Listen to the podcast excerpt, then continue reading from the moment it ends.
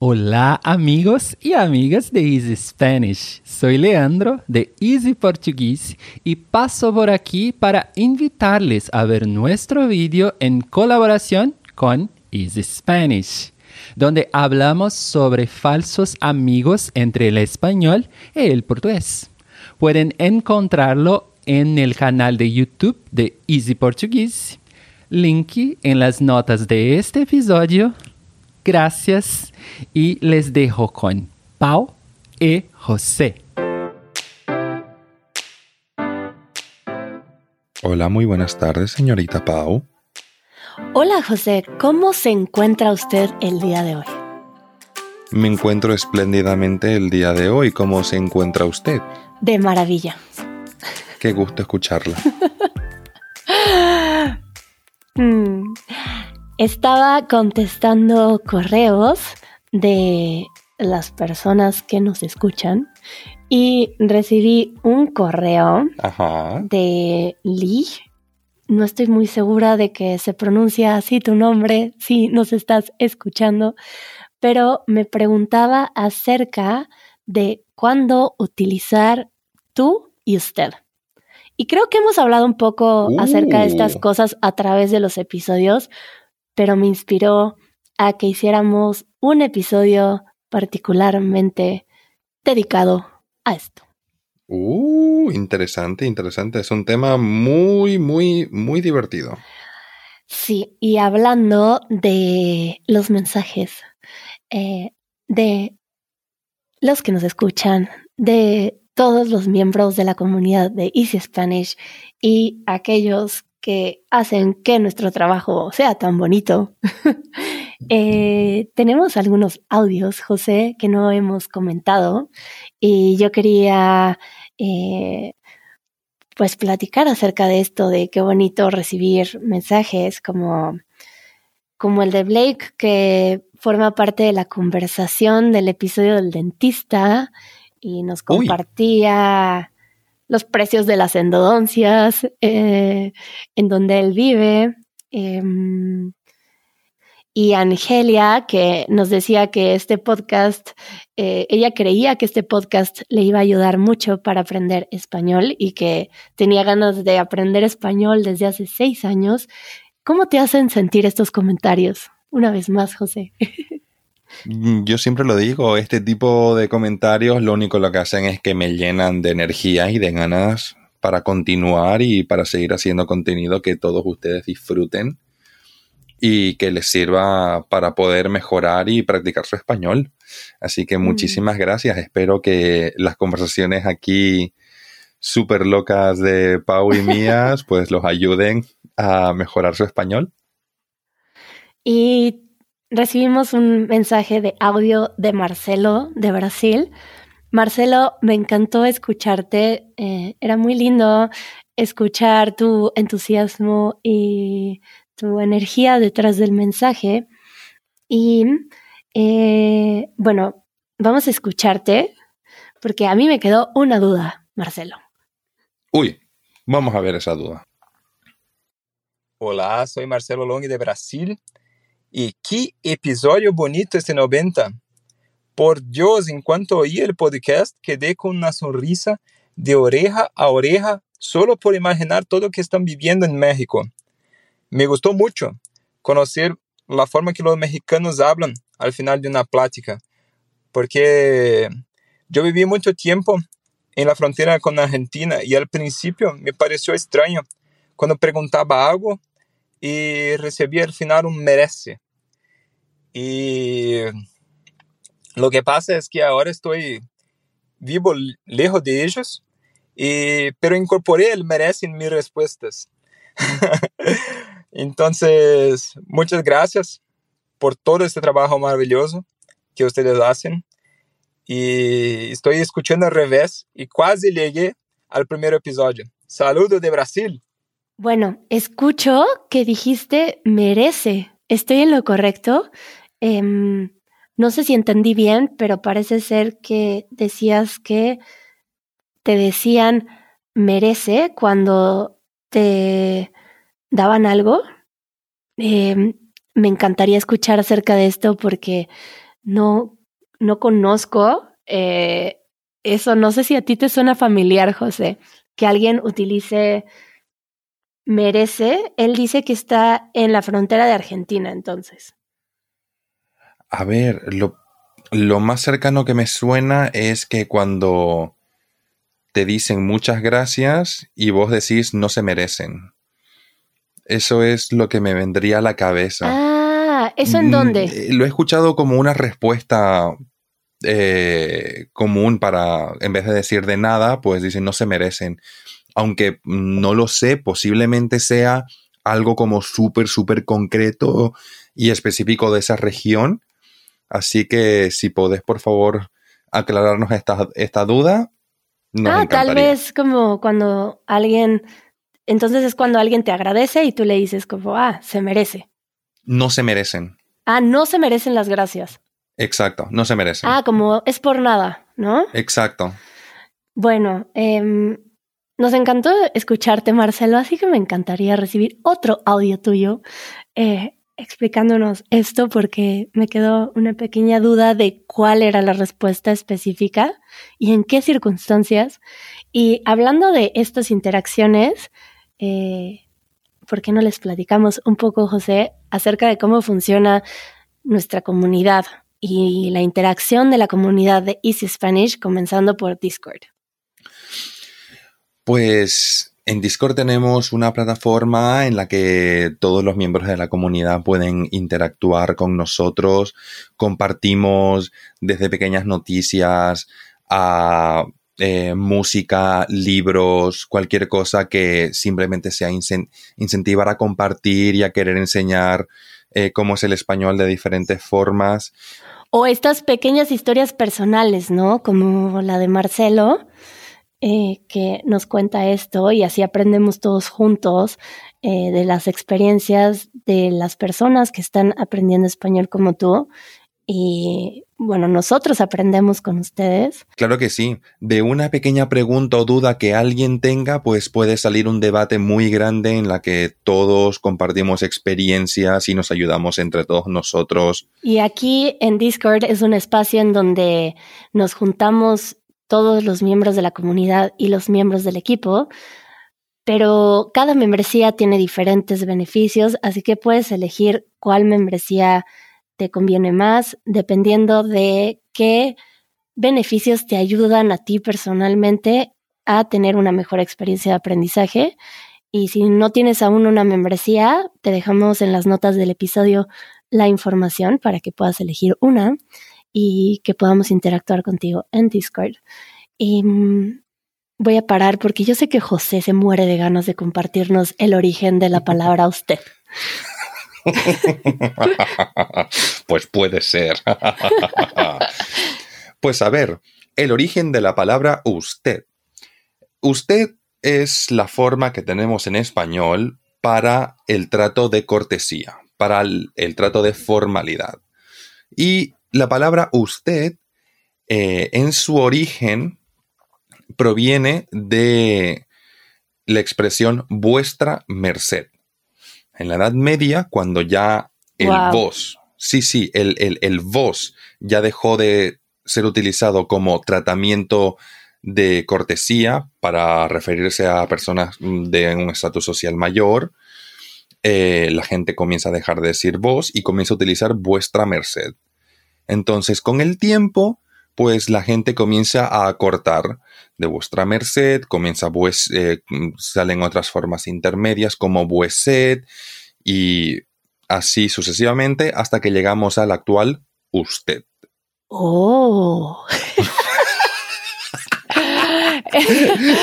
es curioso cómo no sabemos estas cosas de palabras que utilizamos día a día. Así que continúa, José. Pues, y ahora aquí viene lo interesante. ¿A quién nos referimos con la palabra usted? Y es aquí donde la cosa se vuelve un poquito complicada. Como bien sabemos, el español es una lengua hablada en muchísimos países, 22 por así decirlo. Entonces, dentro de cada país y dentro de cada sociedad, para ser más específicos, Y subculturas dentro de, de cada cultura. Eh, o sea, dentro de cada cultura y dentro de cada sociedad, la forma de referirse eh, los unos a los otros, pues puede variar considerablemente. Entonces, puede que el uso de usted eh, sea de una forma determinada, por ejemplo, en México, y puede que esta forma no tenga nada que ver con cómo se utiliza la palabra usted en, por ejemplo, digamos, o Colombia, o Bolivia, o España. Así que, Pau, aquí te lanzo una pregunta. ¿Vos a quién eh, le decís usted? Bueno, como decías, esto varía según las diferentes culturas y esto incluye también diferentes generaciones, diría yo. Em, y entonces, para introducir esto, eh, quiero volver a recordar, hola, mi nombre es Paulina. Eh, yo eh, crecí la mayor parte de mi vida en la Ciudad de México o en el Estado de México. Em, y tengo 34 años. yo te podría decir que para mí se siente más eh, horizontal, sería la palabra. Eh, eh, o no sé, más cercano, más personal cuando le hablo a las personas de tú. Y de alguna forma mm, me hace sentir más en confianza para conectar con la persona eh, esa es mi percepción. Cuando utiliza usted, eh, me genera una sensación de distancia que no aprecio mucho. Entonces, em, yo en muy rara ocasión utilizo usted. A veces lo utilizo cuando es un, una persona con mayor edad y que, por ejemplo, eh, se presenta como Don Celso, por ejemplo, como el vecino de mi mamá, que me cae muy bien Don Celso. Y si se presentan como Don Celso, creo que no queda de otra más que hablarles de usted. Eh, pero son raras estas ocasiones. Cuando hago entrevistas, incluso con las personas mayores, eh, llego a preguntarles. Em, si les gustaría que les hablara de usted. Y la mayoría me han dicho que les gusta que les hable de tú. O me dicen que les es igual, que el respeto viene desde otro lugar, no desde la forma en la que te diriges a ellos. Y bueno, eh, en realidad no lo utilizo mucho. ¿Tú, José? Yo, pues, yo lo utilizo cotidianamente, honestamente. Pero no porque viva en España, sino también, sino por mi contexto familiar. Lo que pasa es que en Bolivia es muy común eh, referirte o dirigirte a personas mayores que vos o de, un, o de un rango superior al tuyo de usted. ¿En qué sentido? Si yo voy a una tienda o yo voy a un lugar de administración pública, me, eh, dirigiré a la persona eh, utilizando usted porque a esa persona no la conozco. A mi madre, por ejemplo, yo la trato de usted. A mí se me enseñó que a los padres se los trata de usted. Decirle vos a mi madre o tú a mi madre básicamente equivale a una falta de respeto.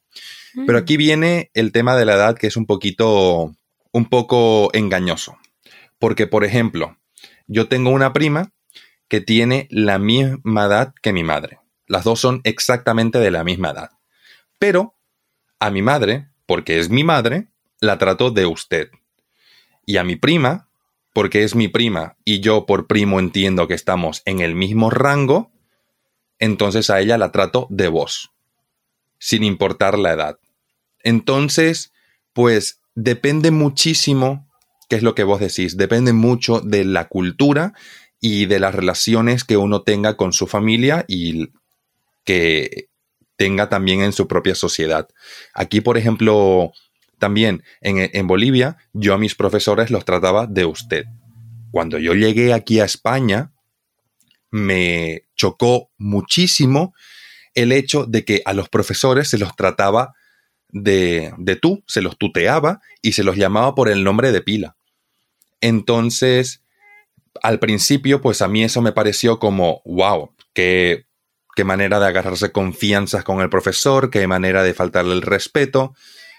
Pero al fin y al cabo es que depende muchísimo de, de la sociedad y de la cultura en la que uno está. Aquí no se ve tan mal. De hecho, me ha pasado que yo cuando conozco a los padres de amigos y me presento, los trato a los padres obviamente de usted. Y ya me ha pasado más de una vez que me dicen, por favor, no. Te corrigen. sí, sí, sí, sí. Entonces, claro, me dicen, no, no, trátame de tú o trátame de vos, que me hace sentir muy viejo. Entonces, pues la verdad varía bastante. Aquí en España yo, sé, yo diría que normalmente se, uno se dirige eh, de usted simplemente a las personas que son muy mayores, pero muy mayores. Sí, creo que es algo parecido en, en México. Y bueno, con esto me vienen dos preguntas que supongo yo que le interesarían a la gente. Y una, primero es eh, preguntar si se le va a hablar de usted a alguien o si se le va a hablar de tú. Eh, ok. Yo creo que esta sensación de incomodidad que podemos tener cuando no estamos seguros de, eh, de si es respetuoso o no hacer ciertas cosas, eh, se puede quitar con una pregunta, porque cuando estás preguntando también es algo respetuoso que estás escuchando a la otra persona, entonces a mí me parece también un signo de respeto preguntar. Entonces yo diría que siempre se puede preguntar. nunca está de más. Aunque yo, déjame decirte que soy partidario de directamente tratar a la persona de usted y no es para marcar como una distancia, sino que yo lo veo como estoy reconociendo el hecho de que no nos conocemos y dirigirme a vos de una como un tratamiento de confianza puede ser un poco violento. Entonces yo siempre prefiero directamente pues utilizar usted. Claro, y lo que nos recuerda todo esto es que también se vuelve algo muy personal dependiendo de la historia de cada quien, de la personalidad, de la cultura, muchos factores. Entonces queríamos compartirles eh, nuestra percepción como hablantes nativos y, creo que que a partir de esto podrían decidir qué hacer con la selección entre tú y usted. Em, y también dependiendo si están viviendo en algún país en donde se habla español y, y que también pueden hablar de esto con las personas que habitan ahí para saber cuál es su, cuál es su perspectiva en cuanto a esto. Y esto me viene a la siguiente pregunta que sería, ¿estás aprendiendo español? cuándo hablar de usted y cuándo hablar de tú. Y mm, hace poco leí que decía que si estás aprendiendo español, que lo mejor sería si, eh, un poco como tú, José, pero no a todo el mundo, eh, pero que le hablaras de usted a personas como jefes, em, a tus suegros, por ejemplo, a profesores, a personas de mayor edad y que a los demás tal vez podrías hablarles de tú. José, por ejemplo, si tú me conoces a mí y ese día me estás conociendo, ¿me hablarías de usted? Eh, eh, lo dudo, bastante. Ok, ok. Mucho. Entonces, estás hablando que de todas formas, aunque tu primer acercamiento sea de usted, existe un filtro. Correcto. Eh, este filtro lo aplico en el sentido de si paro a alguien por la calle o si voy a un, a un establecimiento de administración pública o estoy yendo a una tienda o tal, no es lo mismo que, que quedar con amigos, que juntarse para tomar una cerveza y que venga una persona nueva. Es decir, que existe un, un filtro en este caso de eh, una situación que sea personal o que implique algo profesional o algún servicio. Correcto, depende muchísimo, depende mucho del contexto y también depende de, de, con quién nos estamos relacionando. Si yo, por ejemplo, estoy en un bar con un grupo de amigos y un amigo me dice, hey, vendrá ahora un amigo mío, ¿vale? Esta persona nueva que no conozco de nada, no la voy a tratar de usted, la voy a tratar de vos, porque no deja de ser un evento en el que estamos aquí, en el que estamos reunidos para tomar algo, para disfrutar del rato. Y, esta persona no deja de ser un amigo de un amigo mío. Estamos como en, el, en la misma categoría. Pero si en ese mismo bar la persona que me está atendiendo es un chico de, por ejemplo, 19 años, yo a ese chico lo trataré de usted. Porque él me está ofreciendo un servicio, él está trabajando y yo a esa persona no la conozco de nada. Entonces, utilizaré yo el usted simplemente para demostrar que, como una marca de respeto. Entiendo muy bien la gente que dice que el, el tratamiento de usted crea una cierta distancia, pero es que, repito, depende muchísimo del contexto y de la situación. Y de la personalidad, yo diría que tiene que ver también con eh, cómo le gusta a uno relacionarse con la gente. He hablado con muchas personas que eh, me han mencionado cómo hay veces que se sienten eh, mm, un poco invadidos si alguien les habla inmediatamente de una forma muy personal, porque necesitan de un proceso de acercamiento. Y, por ejemplo, en mi caso, eh, a mí me gusta mucho conectar con la gente de una forma humana y, y yo considero que eso implica mucho respeto. Y, mm, y si a mí me ayuda a hablar de usted para reconocer a esta persona como, como un humano igual que yo, lo voy a utilizar. ¿Me explico?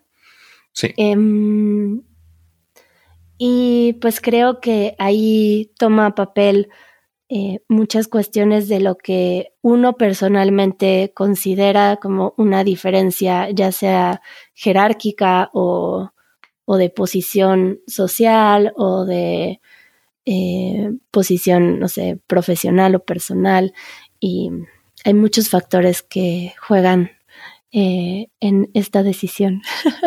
Entonces, con, regresando a que esto decían, que cuando se aprende español, que podrías eh, pues elegir estas situaciones para hablar de usted, si se sienten más cómodos eh, teniendo claridad con esto, podría ser así, ¿cierto, José? Como Correcto. que de entrada se podría elegir dirigirse de usted a personas mayores, a, a personas que ustedes consideren que quieren hacerles saber que hay un respeto mayor.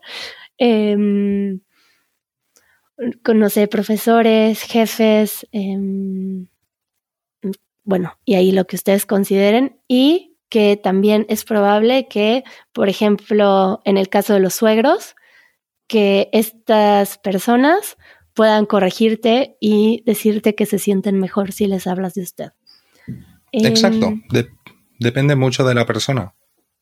Em, y bueno, eso. Para mí es como algo, eh, como un tema muy grande hablar como de lo que cada quien considera, perdón, lo que cada quien considera eh, como alguien que está jerárquicamente de alguna forma eh, por arriba de ti o, o de o qué implica que tú sientas como, no sé, por ejemplo, en el caso de las personas mayores, que es donde yo siento más esta duda de cómo acercarme, eh, más que todas las demás otras situaciones, em, creo que son las únicas personas que me hacen dudar y que en algunas ocasiones comienzo hablándoles de usted. Bueno, de hecho la mayoría de las veces. Y es porque siento eh, que son personas que llevan más tiempo viviendo que yo. por lo tanto tienen un camino de experiencias más grande en esta vida y eso a mí me causa una sensación de un respeto profundo, ¿no? Absolutamente. Em, pero cada quien tiene esta, esta percepción distinta en diferentes circunstancias. Y esto se vuelve una discusión bastante personal, que es un poco lo que estamos compartiendo José y yo. Y bueno, antes de despedirnos, eh, quería notar algo muy curioso que eh, en Colombia eh, las personas suelen dirigirse de usted a la mayoría de la gente. Es muy Em, interesante, pero también hay que destacar que Colombia es un país que tiene una diversidad lingüística muy grande, porque hay regiones dentro de Colombia donde se dice vos, hay otras regiones donde se dice tú, y después hay una región en la que se trata de usted. En esta región, la- eh, el tratamiento de usted no solamente es tratamiento de formalidad, tratamiento de cortesía, sino que también eh, se utiliza como ah, tratamiento de confianza. Entonces es común, eh, si no me equivoco, escuchar, por ejemplo, en las regiones de Bogotá, escuchar cómo la gente utiliza el usted entre amigos, entre personas de la misma edad y tal. En el caso de mi experiencia, eh, a mí me habla de usted el papá de mi mejor amigo. Oh, vale. Y él es de Colombia. Y mm, siempre me sorprende cuando me habla de usted porque, porque es algo muy extraño que alguien mayor que tú eh, te hable de usted. Eh, pero, por ejemplo, este es el caso. Y otra cosa que escuché es que en Colombia le hablan de usted a los perros. eso, eso es wow. Wow, Me wow. gustaría confirmar esto, Estaría bien. pero me pareció como algo muy gracioso. Estaría muy bien, estaría Así muy que bien. con este dato curioso me gustaría terminar este episodio. Vamos a verificarlo. O si alguien vive en Colombia, por favor, mándennos un audio ex- diciéndonos si esto es Por verdad. favor, cualquier tipo de verificación será agradecida. Y nos escuchamos pronto. Nos escuchamos prontito, Pau. Cuídate. Adiós. Adiós.